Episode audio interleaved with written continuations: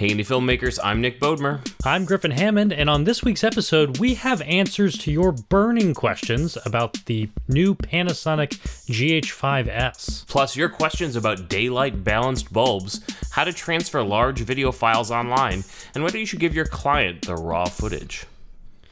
Hello, GH5S. Don't don't say hi to me. We got to get to this. You're right. Excited. I think people are going to want to hear the 10 big differences over the, uh, the camera they came out with last year, the GH5, the one I have. You have ten big differences. You made a Yeah. listicle. I did make a list, yeah.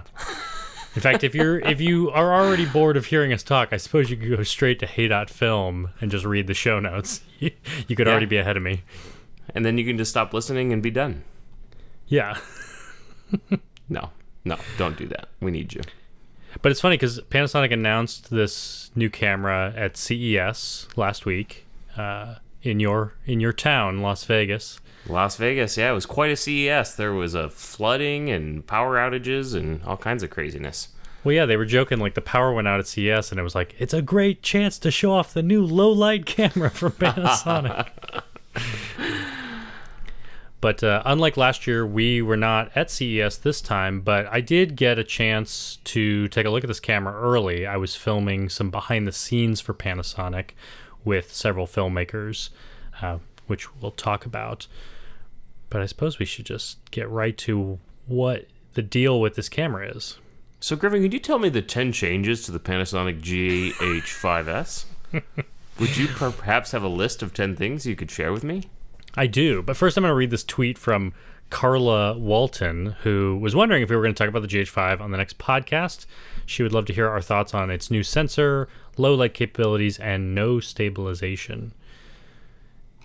Did you know that Well, this one go. does not have? There's a new sensor, it has low light capabilities, and it doesn't have stabilization.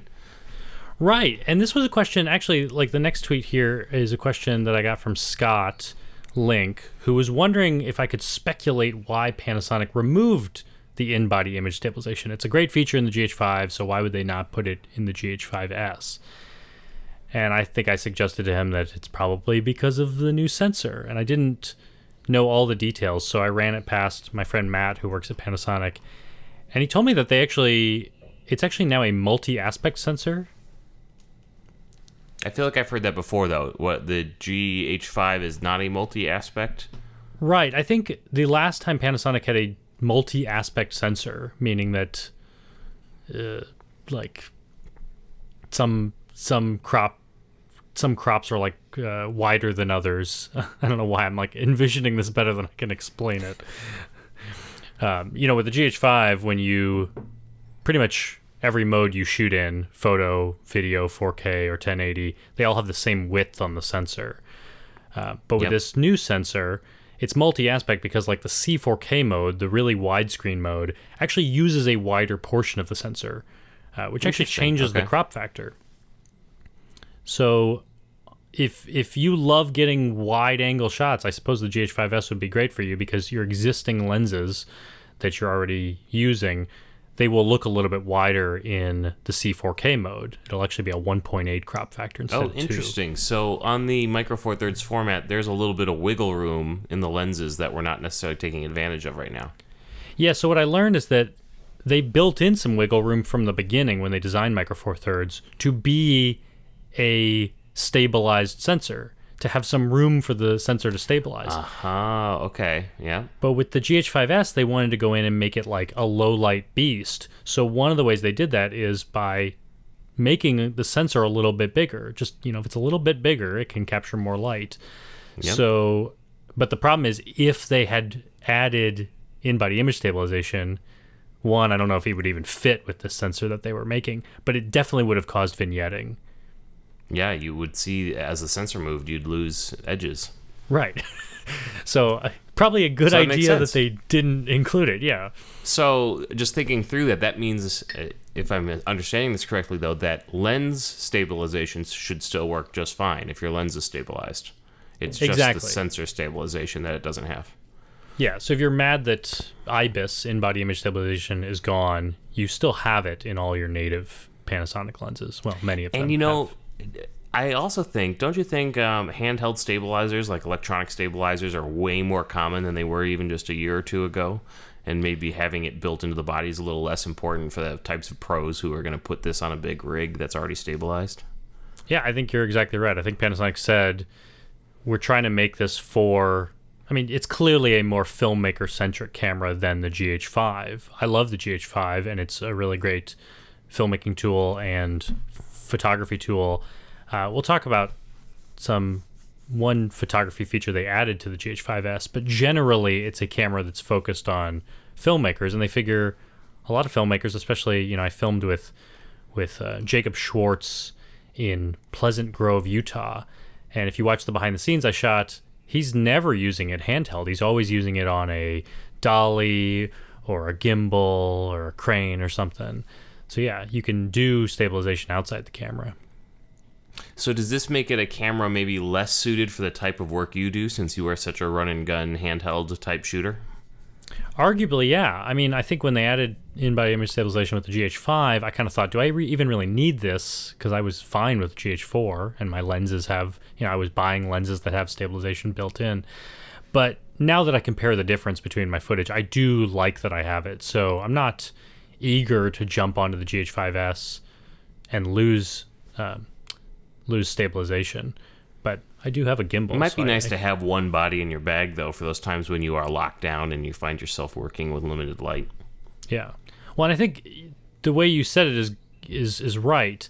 These cameras are complementary to each other. So you could imagine someone having both. I saw some anger on the like GH5 user forum on Facebook. It seemed like people were either mad. I mean, I think people are always mad when like a new camera comes out because they feel like it makes their old camera less good. Which we all need to like stop feeling that way. Like we have amazing cameras. Let's not have too much gear lust. But I was uh, using the GH2 until very recently. yeah. but two, I think people need to understand that this is not this is not the GH6. It's not the upgrade of the GH5. It does lose some features. It's a different camera. It's an it's alternative model. variant. Yeah, exactly. Yep. So there will be reasons to, to shoot with this. And actually, we haven't even gotten to the primary reasons you would use this camera yet, um, which is the, the low light capability. I guess uh, next on the list, real quick, just because I mentioned photography, is that they this new sensor actually is only a 10 megapixel sensor, unlike the Oh, 20 okay. megapixel. So you do lose a significant amount of size for your photos, but they did add 14 bit color for RAW. So they've increased the dynamic range of RAW files. Oh, okay. Yeah. And this really is like a dynamic range camera. That's the reason to have this thing. So they added two more stops at dynamic range. The GH5 is about 12 stops, and the new camera is 14 stops.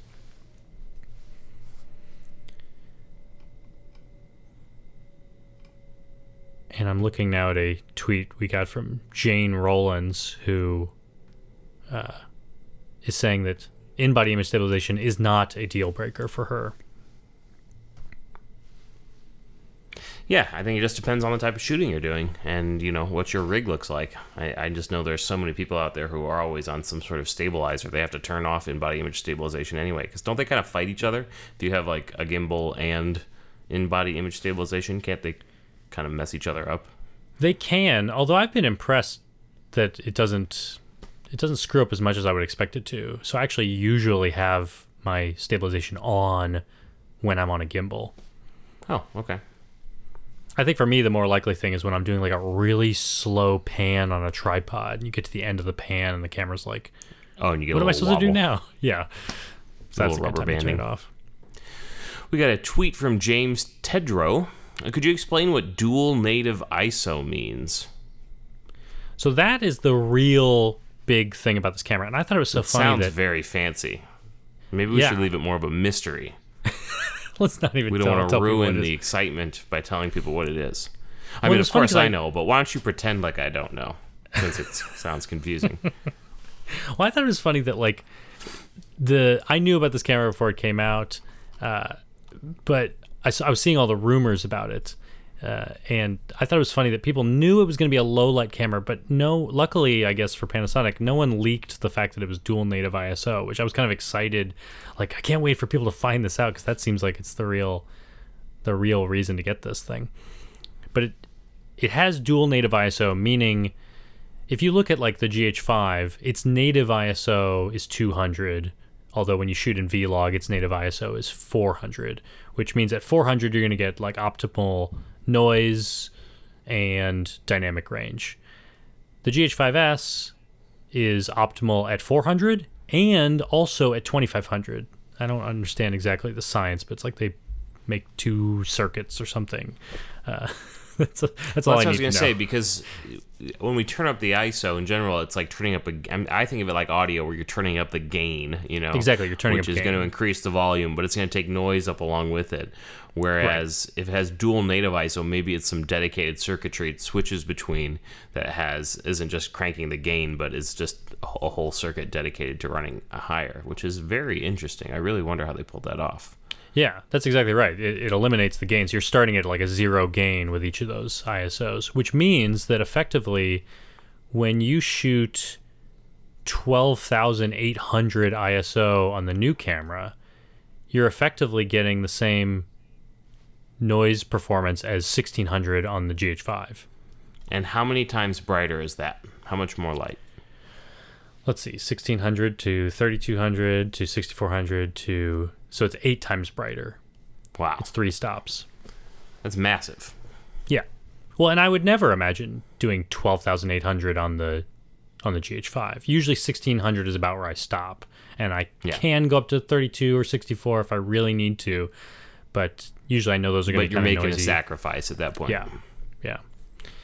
And so I don't even know I don't know if you'd ever want to use the extended ISO all the way up to the top, but it sounds like the new range it runs all the way up to 204,000 ISO. Jeez, what is that like candlelight level I guess. filming? I wonder if this will be interesting for like astrophotographers and stuff. It- Because now are we getting to the point where people are saying it has better low light than like the A7S and, and the Sony cameras? Yeah, so like Engadget put out a review and they said, quote, even at 12,800 ISO, the image held saturation and contrast in a way that handily bested Sony's low light champ, the A7S II. Wow.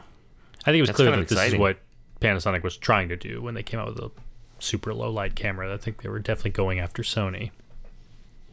Bum bum bum. I've still never shot with a Sony camera. I would really like to.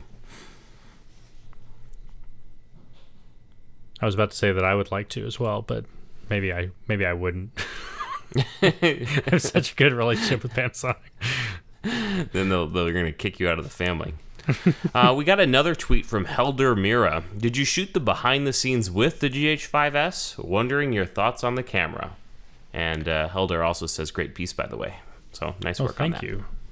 Uh, no, I didn't shoot with the GH5S. It, it was kind of like last year when the GH5 came out. I remember they gave me two bodies to shoot with, but there weren't a lot of bodies to go around. Like Luke Neumann got a couple, I got a couple. That was about it for a while. Uh, and the same with GH5S. There weren't many models to go around, so I actually shot the behind the scenes on my GH5.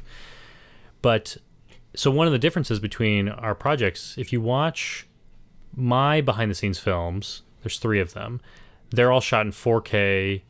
I used 60 frames per second, so I have some slow mo and um, and but it's it's all produced in 30p. But the ones shot on the GH5S, they took advantage of the extra dynamic range and they actually mastered them in HDR. So if you have an HDR TV or monitor, they are on YouTube in HDR. So my behind the scenes is not; it's SDR, standard dynamic range. But uh, the finished films that these filmmakers made uh, are all in HDR, which looks pretty incredible. So I have a 4K HDR TV. I wonder if I use the built in YouTube app, if I can get full HDR off of YouTube. I would think I could. Yeah, you would expect so, unless the app. I'll have to give that a whirl. yeah. We also got a tweet from Francisco Gonzalez wondering how this might compare to Panasonic's Pro camera, their cinema camera, the EVA 1. And the price tag is very different. We haven't even talked about the price on the GH5S. It's twenty four ninety nine.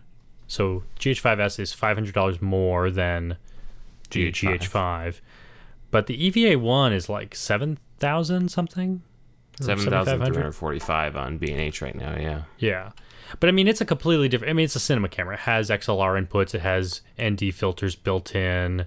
Um, it's a Super 35 size sensor. It uses an EF mount, so it's Canon glass on the camera. It's a different camera, but people were excited about the EVA one has dual native ISO.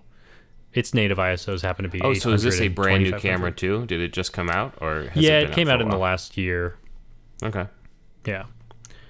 Um, so I think people are comparing the GH5S to it because of the dual native ISO, but still they're very different cameras. I mean, similar feature set, but different market, really. Yep. Speaking of HDR, um, we should answer this question real quick. This was a YouTube comment we got from Marcel Patillo, who shoots on the GH5, and he's curious about that feature that's on the GH5, hybrid log gamma, HLG, which actually I can't even remember if it was on the camera originally, if it was only on it in version 2.0 firmware.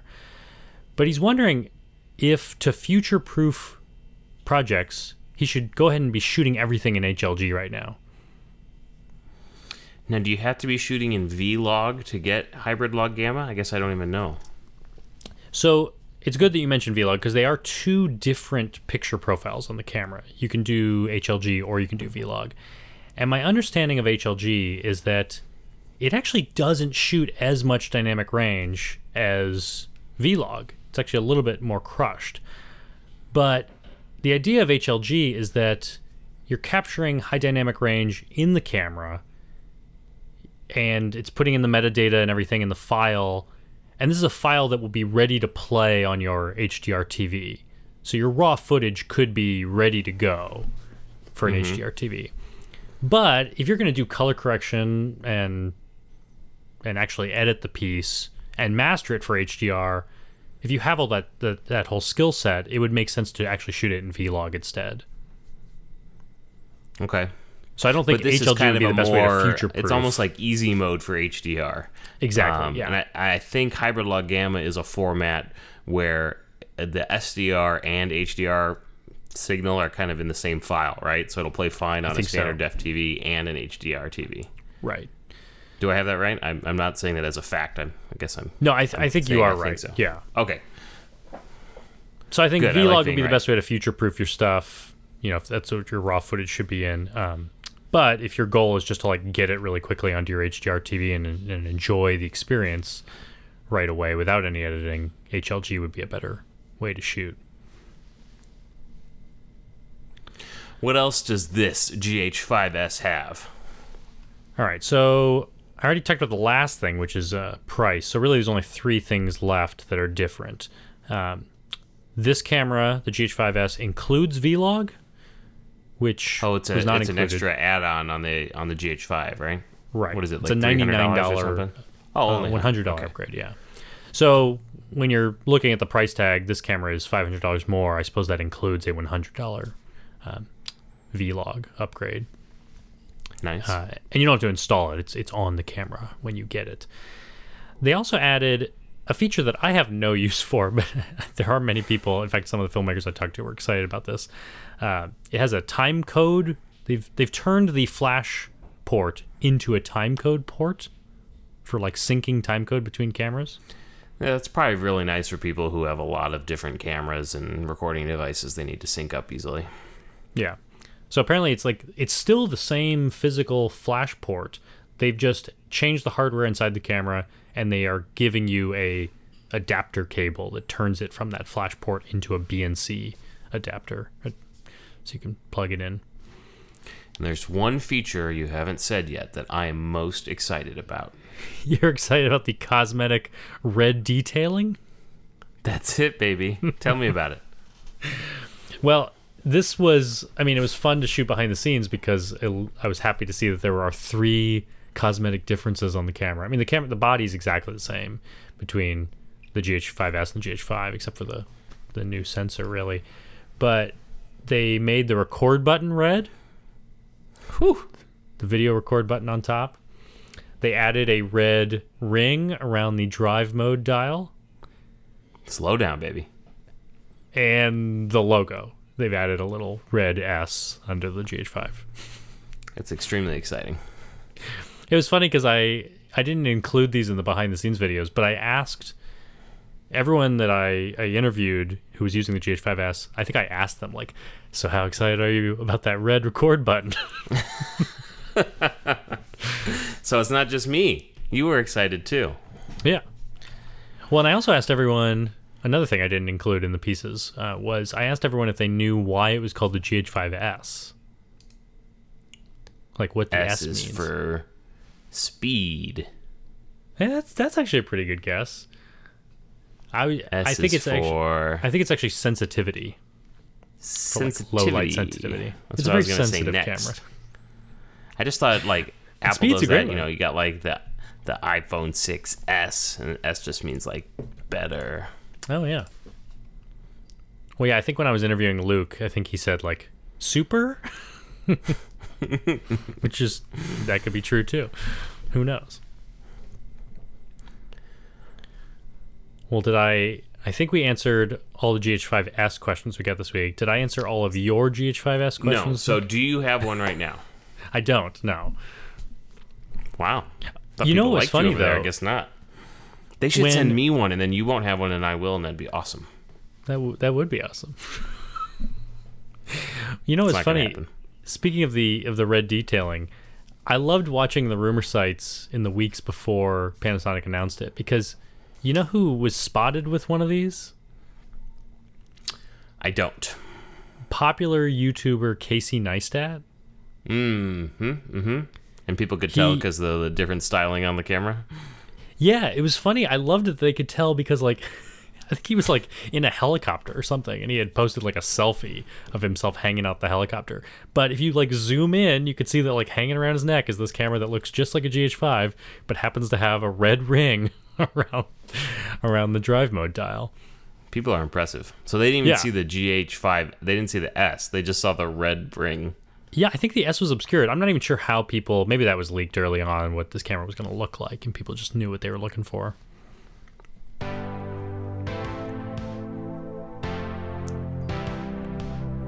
Well, I guess we should get to some questions in just a moment. We're going to be answering your questions about daylight balanced bulbs, how to transfer large video files online, and whether you should give your client the raw footage. Indie Filmmakers is brought to you by Squarespace. Whether you need a domain, website, or online store, make it with Squarespace. You know, a lot of people ask me about what platform to use for for podcasting. And when we started this show, I was looking around at the pricing for everything. Uh, I mean, there's plenty of services that are just podcasting, but I actually needed a website as well. So in the end, Squarespace turned out to be the smartest way for me to have a website for myself, griffinhammond.com, and also use it as a place to. I'm essentially just using the blogging platform that's built in as a way to publish RSS and the podcast. So, Yeah. like like always, you should go to hey.film to read our show notes for this week. This week, you'll find the three videos that I've been talking about that I shot for Panasonic. Um, also, that top, not even top 10 list, just the 10 things that are different about the GH5S. Head to squarespace.com for a free trial, and when you're ready to launch, go to squarespace.com/griffin to save 10% off your first purchase of a website or domain. Thank you, Squarespace. Nick, I really love this first question that we have today. I think Okay, you're going to like it a yet. lot. I'm so, I just glanced at it. Now I'm excited. I think this is maybe the best question we've ever gotten on the show. Um, this is a tweet from Mark Vaughn, who I think we've actually played a video from him before. He's a he's a doctor. Um, He so did Mark a the Vaughn- vocal. We had a vocal question that he helped Yes. with, right? Yeah. yeah. I remember that. So Mark Vaughn, MD, is planning an original web series which takes place in a doctor's office. Good use of resources you have, and he would like to integrate West Wing like walks through the halls and rooms. Would you recommend switching out my entire office to daylight balanced bulbs? All right. So first thing we got to get to, the term for this is a walk and talk. Walk and talk. Yes. Yes, and uh, I think you know. So Aaron Sorkin is known as the you know the West Wing guy. He's the original creator, but I think the walk and talk really comes from Tommy Schlamme, who is executive producer and one of the directors of. Um, I think he directed the the pilot and a lot of the kind of the key episodes, and I think it's kind Huh. of a Tommy Schlamme creation that walk and talk. Um, Yeah. and some of those walk and talks got extremely uh, long and uh, complicated. So it's, it's I, I love the West Wing Weekly podcast, and they talk about those quite a bit. So For walk and talk, I imagine you would not need in body image stabilization because you're using a Steadicam. That's right. And this question is great because we are both big fans of West Wing and Aaron Sorkin. God, I love that show. I do love that show. But And also, daylight bulbs, what do you think? I Oh, kind of did this in my office uh, when I lived in Bloomington, Illinois. I was shooting so many Indy Mogul videos in my office that I just went ahead and changed all the bulbs in that room to daylight bulbs, like Mark was talking about. They were all CFLs. I think they were 5500 Kelvin, which I felt like was a pretty nice kind of close to, to, to most sunlight um, color temperatures that were coming through my windows. I loved it, but I'll tell you what my my wife Amy hated it. it was something she always hated about my office because you can imagine all the bulbs in the in our home are like 3200 Kelvin and only in this room are these like really blue white lights and they were pretty bright too. So, So you walk into your room and it felt like like a sterile laboratory or something. Yeah. Um, I imagine if, like you said, Mark, if you do it to your entire office, maybe it won't be too big of a deal. I also just know that the bulbs I chose were also brighter, so I don't know. I guess you want to find something that all lets you continue to do your work comfortably. But But the problem we're trying to solve here is if you're shooting during the day and you have a lot of sunlight streaming in, then your bulbs are a little yellow. You're going to have kind of this off color temperature. Is that kind of Yeah. the, the, the, issue? Yeah, and in fact, uh, there's a, a story similar to this. Um, Alex Buono, who shoots a lot of the pieces for Saturday Night Live, when he shot the Office Hobbit mashup, do you remember this? Vaguely, yeah. They did like a Lord of the Rings thing in in like the NBC show The Office kind of thing. And so they shot it in an office. And I think they encountered the problem where every every fluorescent bulb they had was like a different color. Like some of them were like green and you know, you can imagine like a real office. So I think they just came in and rather than like they were shooting everywhere, so they couldn't even just bring in lights. I think they just replaced every one of the bulbs in the in the office to make them all match. So, Yeah, there's one a way to go. Yeah, it's a good argument for doing it. You may just be asked by everyone who you work with to change them back. Here's an email that we got from Catherine who says that she's been editing on a 27 inch iMac for a while, and sadly, the display panel died. So I guess Oh, it's still a working computer, but she can't see it.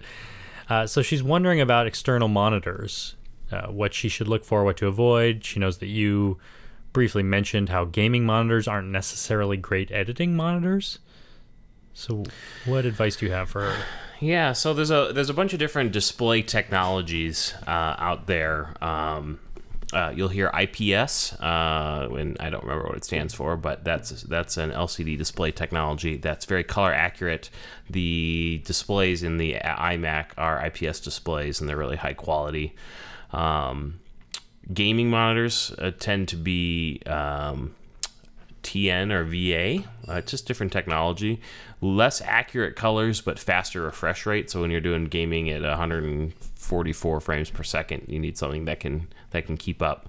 Um, you know, it's hard to beat the displays that come in the iMacs. Uh, Apple does not currently make any displays, though I think uh, we'll be seeing a standalone 5K display from them in the next year or so as the um as the Mac Pro comes out. Yeah. Um, the 27 iMac, if it's a relatively recent one in the last three or four years, was a 5K display, and there's really no way to get a 27 inch 5K display externally yet. Um, there's just not the the, the connectivity no one- technology is not there yet. Um, So I, I mean, I would probably, I'm sure it's expensive if it's out of warranty, but I would probably look to getting the iMac display fixed. Otherwise, Apple is pushing. I forget what brand Apple is pushing, but they've got one on their website that's a 4K display that they kind of recommend right now. Let me see if I can find it real quick. So you're saying like the display on a new iMac is like plugged right into the motherboard or something? Like it has a faster connection. You just can't replicate that through.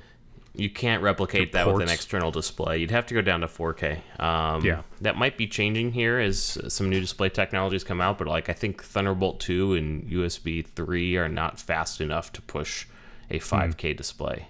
Yeah. Um, it's something like that. So Yeah. um, I can't accessories. Here it is. Let's see. Yeah, LG Ultrafine. Oh, it is a 5K display. So maybe I'm full of, full of crap. They do push an uh, LG Ultrafine 5K display, which is a 27 inch IPS P3 wide color gamut. That's um, you know the the color profile. Is that what it's called, Griffin? It's We've called the color gamut. Yeah. color gamut. And it connects over Thunderbolt 3. So you would need uh, Thunderbolt 3. Maybe Thunderbolt 2 is what I was thinking of that couldn't do uh, 5K. Right. So if you've got Although if Thunderbolt if 3 her on the iMac is old enough, it may only have Thunderbolt 2. And this display is also $1,300. So Right. it might make more sense to get that bad boy repaired. Or pick up the brand new iMac Pro, which looks amazing. I think you should get an iMac Pro, Griffin. No, we've talked about it. it's too expensive for me. No, it's not. I'll chip in no, cool. a very small amount. Here's an And email now I've lost our show notes. Yeah, good. I'm glad you're on it because I don't know Yeah. where we are anymore. We got an email from Joshua who is near the end of editing a short film, but he shot the thing in anamorphic and he's still trying to figure out exactly how to get that perfect 2.35 to 1 aspect ratio instead of or I guess he did shoot it in 16 by 9, but he wants to he wants to crop it. So he's seen people add a PNG, just add black bars, a PNG image file, uh, to get that crop. And he's wondering if that's the best way to go, or if he should change his sequence settings. What would you guess you should do? I would. I mean, it's. I'm not quite sure how you do it outside of Final Cut, but I would be creating a project or a sequence with the exact um, dimensions that I want my final project to be, and that's going to make it really easy to um, crop or move the frame around uh, for the exact framing I want. Wouldn't you think so? yeah, so? I think that makes the most sense because all these platforms now, I think even YouTube and definitely Vimeo, they can support some of these weirder or widescreen frame um, resolutions. So there's no need to add the black bars when you could just upload a native widescreen video and it'll be respected. So yeah, I would get your sequence settings right. And I I was looking because I actually don't know exactly what resolution you would want, and it kind of depends on how you shot it. Uh, one resolution that I came upon that that seems like a good fit is if you shot in 4K. Let's say you shot in 16 by 9 4K, then your your image size might be 3840 by 2160. And Yep. I've seen a lot of people using the resolution of 5120 by 2160. So it's the same vertical resolution as 4K, and then it's just wide enough to be, I think it actually is exactly 2.37 to 1. And you see, a lot of times, you see people talking about anamorphic me. widescreen. Yeah, like why isn't it 2.35, you mean? Well, go ahead. Keep talking while I g- gather my thoughts. My brain is melting with this math. Well, you see a lot of people using i- for anamorphic either 2.35 to 1 or 2.39 to 1. And I've I've bet in the past that most people wouldn't be able to tell the difference. And I'm noticing a lot of the resolutions that are popular do seem to fall in the 2.37, like they're right in between. And I think it's because that number's kind of weird. I think the more another number that people use is instead of 16 by 9, this is 21 by 9.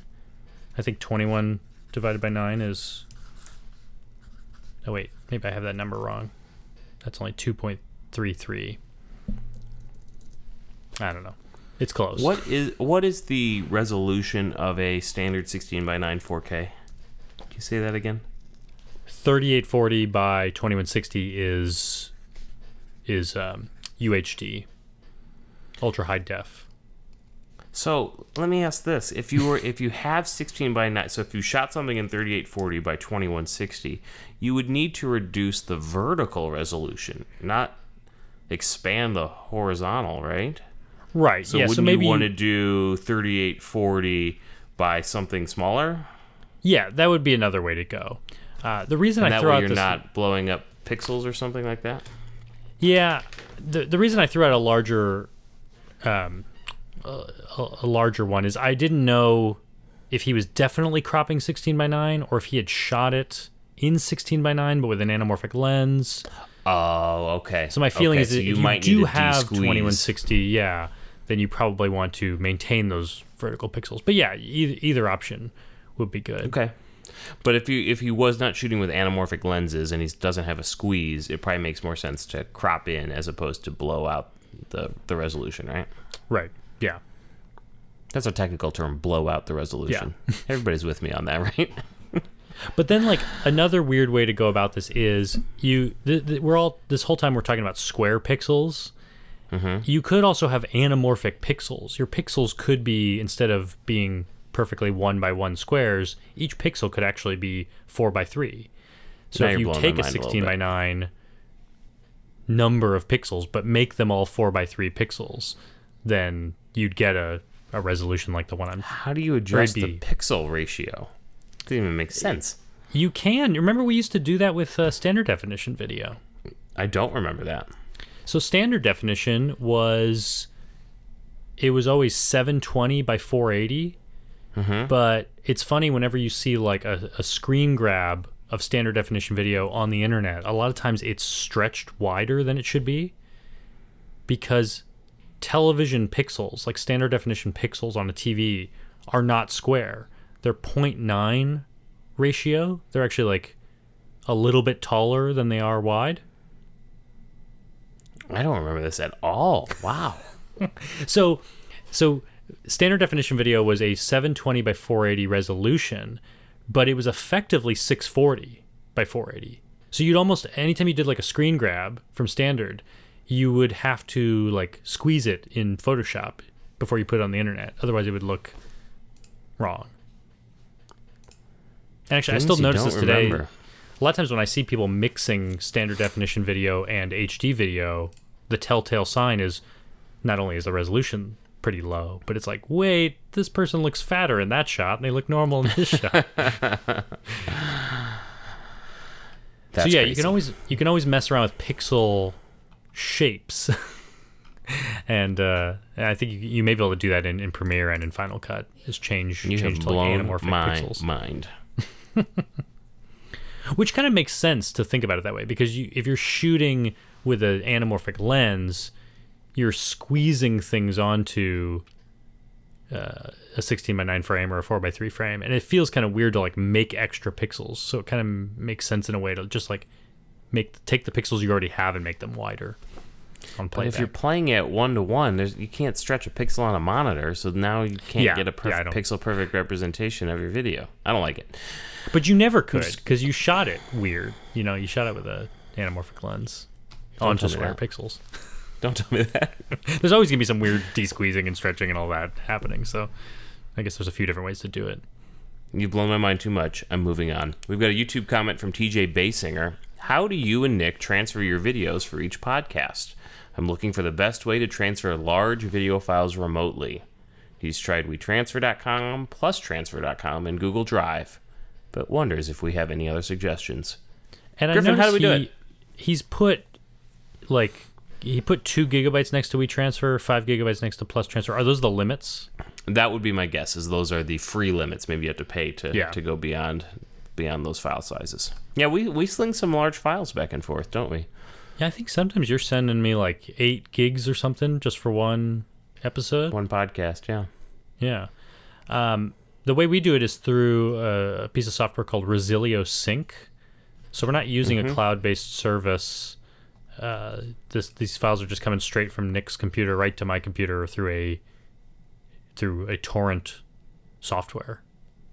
Yep, I have that Resilio right? Sync. That they have a free version uh, that doesn't have all the features, but for what we do, the free version is perfect, and you can transfer as much as you want.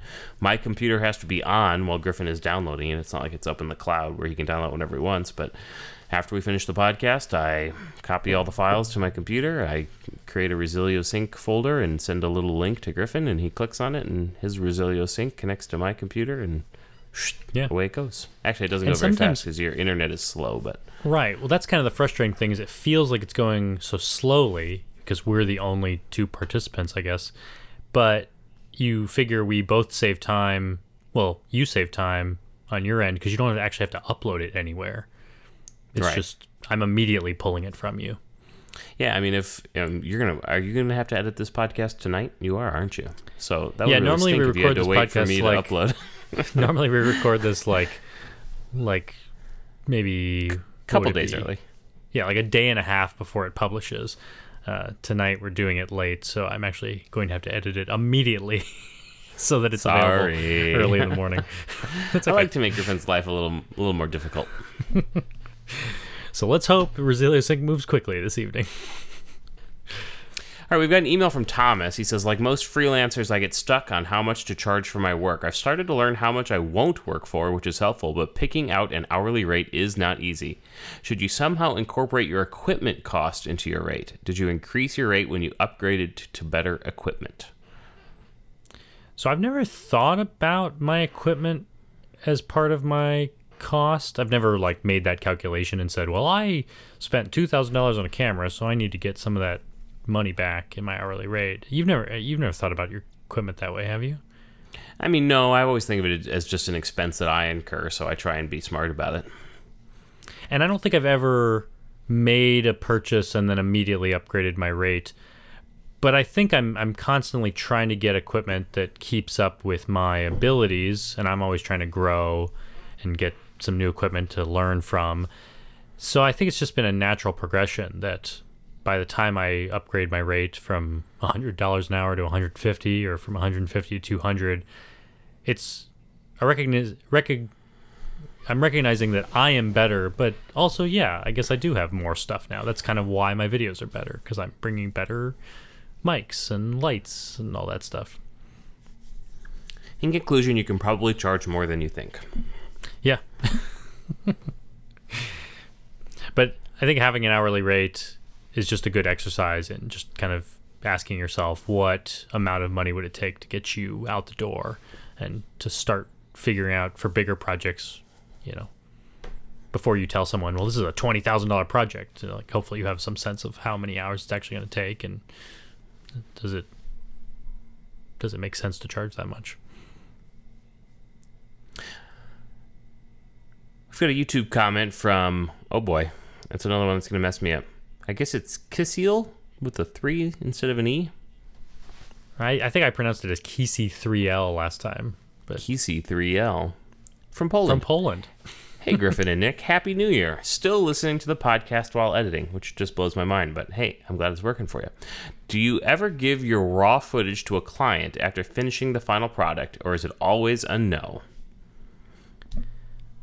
I want to say it's always a no, but I know I've broken that rule. Like that should be a rule, I think, is don't give clients raw footage. What do you think?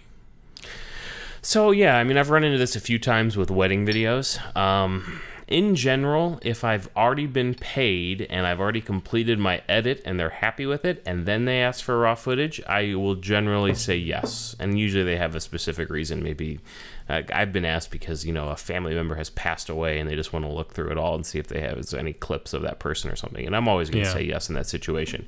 I think it's dangerous to give a client the raw footage before the project is done, before they've signed off on the final edit, before you've been paid, because uh, then they can kind of really uh, try and wrestle creative control from you. So Right. If there's a good reason and I've been paid and the project is done, in general, I will say yes, you may have it. Um, I I usually say you have to bring me a portable hard drive or a flash drive that's big enough. You know, I'm not gonna um, burn it all to DVDs or do anything crazy like that. But I will give it up um, in the few times I've been asked, as long as I've been paid, is the Oh, big yeah. one.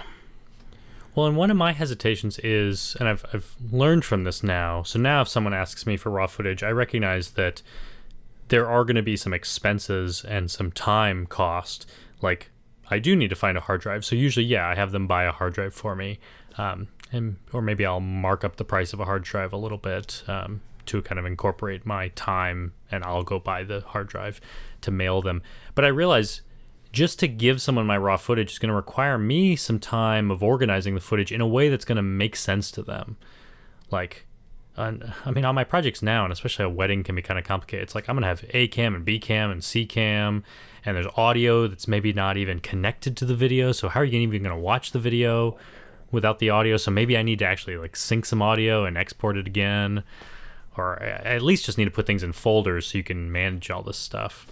They just get however I organize my raw footage is how they get it, and Yeah. they can deal with it. Yeah. mine usually come out pretty clean. I have separate folders for every SD card, and I have separate folders for every audio recorder. Just that's just the way I organize my footage. So Yeah. But one one problem I've had is I gave a wedding client raw footage because, like a lot of wedding clients, she thought she wanted it. Um, I think a lot of people think they want it, but Right. When they watch your product, they probably realize, and then watch the raw footage, they probably realize, oh, he already did the job of culling this down and made it into something that's worth watching. But I realized with one client, I'm not even sure if I was wa- shooting 4K yet. This was years ago, but still the 1080 files. I think they were 60 frames per second in H264. They were too processor intensive for her computer to play back.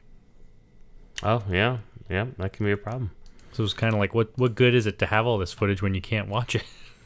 Get a new computer. your May I recommend the iMac Pro, Mr. Hammond? I think you'll really get some good value out of that. yeah. Your render times could be cut in half, if not faster. How does that make you feel? Well, maybe I should do it. You're a cheapskate. We've got an email from Reed who says he's listened to a couple dozen episodes over the holidays. That sounds like too many episodes to listen to. I think he No I think he recently discovered us, so then he just he just binge Just plowed listened. through them. Yeah. I mean, aren't we pretty boring? I just can't imagine that. Thank A couple you all dozen, that's like- I don't that's like half our understand. Griffin, what's his question? The question from Reed is he's hoping we can clarify why everyone is so enamored with 60 frames per second. Do people shoot 60 for slow mo and then put it on 24 or 30p timeline? And then do you use the same 60p frame rate for interviews? So what do you think? Yeah, I think that's it's it's slow mo, right? Yeah, that's the main reason. I think why eighty percent of the people shoot sixty frames per second. Oh, and you know what? I feel like I missed. going back to the beginning of our episode, I feel like I missed one of the features of the GH5S. It wasn't on your that- list. No, it was, but somehow I didn't read it. is that they added Great podcast, right, guys? they added 60 frames per second recording in C4K. The GH5 can do 60 frames per second, but only in UHD in that 3840 resolution. But uh, on the GH5S, they've added in the slightly wider screen Cinema 4K, it can also do 30 frames and 60 frames. And I imagine for slow motion. Yep. Um, So on my projects recently that I was shooting for Panasonic, I shot everything in 60 not because I wanted to deliver in 60, but because I wanted to deliver in 30 and I thought You know, I, I don't want to rely on slow motion as a as a crutch, but this was a project in particular where I didn't know if I was going to be spending a lot of time with each subject. I was worried that I might get there and not have a lot to shoot. So I thought I should at least be shooting everything in 60 so that if I'm in a bind, I have double the footage that I think that I do. Everything could be slow motion and it could take up some more time on the timeline. Um, luckily, I don't even think I relied on it too much, but it's kind of fun to, to have that ability. So you shoot um, everything at one one hundred twentieth uh, shutter speed, then? Yeah, because I'm just I'm, I have it set to 180 um, degrees of shutter. Right. So when I'm in 60, yeah, it's choosing a one one twentieth of a second. Let me ask a dumb question. So, say you're shooting everything in 60p because you might want some slow motion, but then you go to an interview shot and you know this is not going to be slow motion because it's just an interview shot. Would it ever make sense just to adjust the shutter speed at that point since you know you're going to drop frames to um, 1 over 60 as opposed to 1 over 120? Yeah, that would actually make a lot of sense. Although I go ahead and I just switch it into 30 when I'm in an interview. Okay, so you do jump back and forth as you yeah, shoot. because I think um, at least in the modes that I'm shooting in, it's a different bit rate. So I am taking up more space on the cards when I'm shooting uh, 60p. Got it. I think. Yeah, I'm pretty sure because I, I I'm I'm pretty sure that I get more time, and that that's mainly my my main concern when I'm doing documentary stuff is if I'm about to shoot a 20 minute interview, I might as well not have it take as take up as much space on the cards. And who needs to edit through? You know, it's just more data for the computer to deal with. Yep. But I occasionally forget to do that, and then I just end up with an interview in 60, and that's not a big deal. I mean, it, interview subjects don't move around that much, so I don't even know if you most people would notice. I bought a new toy. What did you buy? I bought the Elgato HD60S. I don't know what that is. This is an HDMI capture box for oh. capturing HDMI footage right into a computer. So now, if I want to start streaming some video games, I can stream with my good camera hooked up. What do you think of that? Oh, so wait. I assumed you only wanted it to stream the game from the gaming system, but you actually want to plug a camera into it as well? Well, yeah, you can do either. So I'm a PC gamer, right? So I'm just going to capture the video straight from my PC, and then I'm going to use this to bring in high quality camera video. Yeah, when you told me you were getting this, I assumed you it was for like putting your PS4 into your computer. which is an no. option as well. Yeah. Uh, my kids want to make Minecraft videos, so we're gonna be able to do that with this as well. It's kind of exciting. They do that on the PS4 or on the computer? They do, they do that on the PS4. yeah, cool. Um, but fun fact: the G85 does not have a full-sized HDMI output. Did you know this? Well, I figured, yeah, it probably didn't because I think the GH5 has it a full size HDMI, and that was new for that model. So yeah, I got this and I went to go use it, and I was like, "Oh, it's it's got that um, mini HDMI." It's like, "That's okay. I have one of those cables. I have a mini HDMI to HDMI cable." And I get that out, and the mini HDMI cable is too big to fit in the thing. I guess it's like a micro HDMI, Oh yeah, which I didn't even know existed. yep. There's two different kinds. So You know- actually, this just came today. Oh, High speed micro HDMI to HDMI cable. Ready I was to about to say like I have a bunch of those sitting around that I don't need anymore because now I have a camera with full size HDMI, but Amazon can always send you stuff faster than I could. Yeah, and for cheaper, probably. I think it was like six dollars shipped. So uh, I'll be playing with that. It's gonna be exciting. When can we expect our your first video gaming video? TBD. Well, you know Not lot what? I free time. Will. I will share with people next week. Uh, I promised it this week. I told people last on our last episode that we would be talking about underwater stuff this time. You lied. But then the GH5S came out. and We had to talk about that. Mm-hmm. So uh, next week we'll talk about underwater photography and video. And Nick and I shot some stuff together. I remember. Also, I should mention that uh, about a week from today, if I guess next week, I'm leaving for Dubai, and I'll also be in Abu Dhabi. This is a State Department trip I'm going on. Mm-hmm. So I don't know my full itinerary yet, but my understanding is I'll be speaking at some universities and high schools, and I'm not sure yet if any of these will be public events. But if you are in the UAE, if you're in the United Arab Emirates, salam, and uh, drop me an email at griffin at hey.film and let me know if you want to meet up or if you want to come to an event, and I'll I'll see I'll keep you in the loop. Sounds awesome. Yeah, I'm looking forward to it. All right. Thanks, everybody. We'll talk to you later. Bye. Hope you don't mind I dropped in that little micro HDMI tidbit. Nice job. It's really tiny. It almost looks like a micro USB.